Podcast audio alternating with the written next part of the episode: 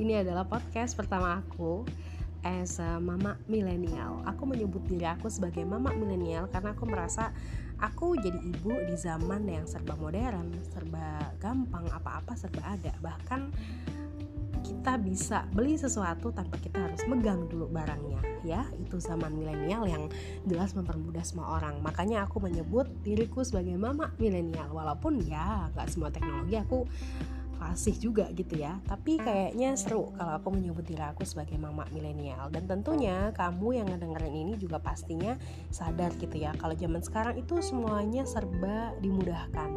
Semuanya serba ada gitu ya. Jadi nggak berlebihan kalau kita juga menyebut diri kita gitu sebagai generasi milenial. Um, kenapa aku bikin podcast ini? Sebenarnya gak banyak ya ibu-ibu yang sambat, ibu-ibu yang curhat, ibu-ibu yang menuangkan isi pikirannya ke dalam podcast.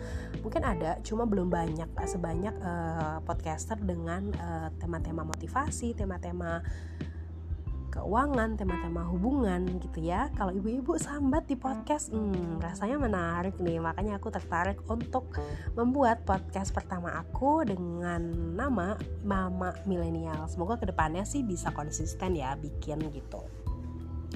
Aku adalah ibu dari seorang anak balita gitu ya, cowok yang sedang aktif-aktifnya.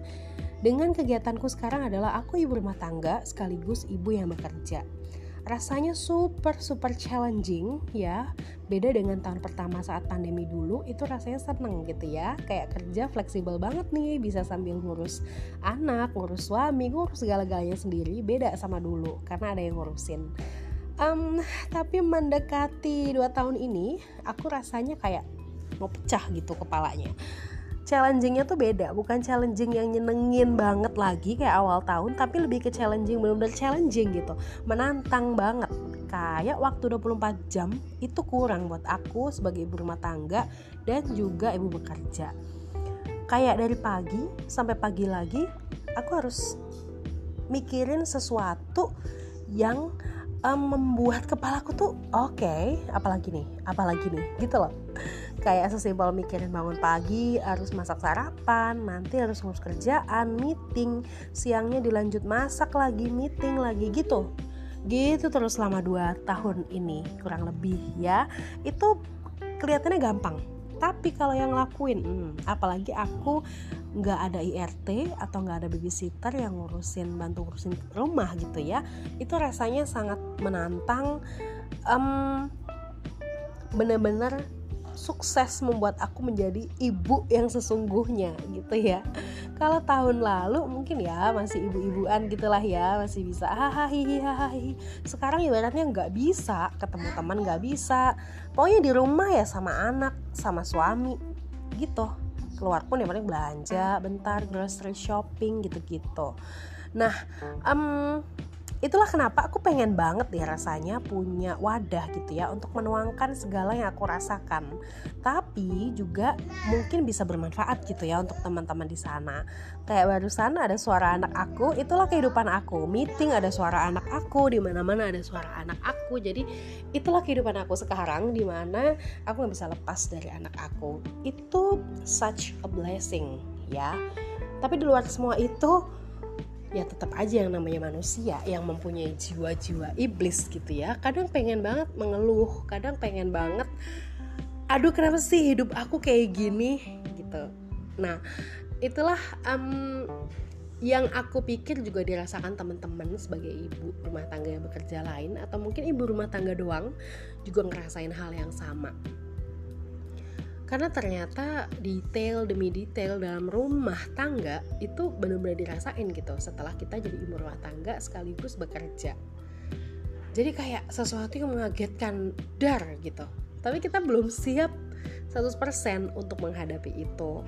Nah itulah ya kadang yang memunculkan stres kadang yang memunculkan permasalahan-permasalahan baru dalam rumah tangga.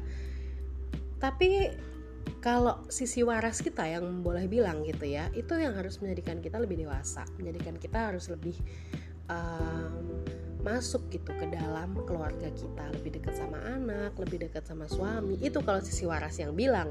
Dan itu kita harus mengusahakannya gitu ya supaya nggak uring-uringan terus supaya nggak nganggap semuanya ini itu kutukan gitu ya.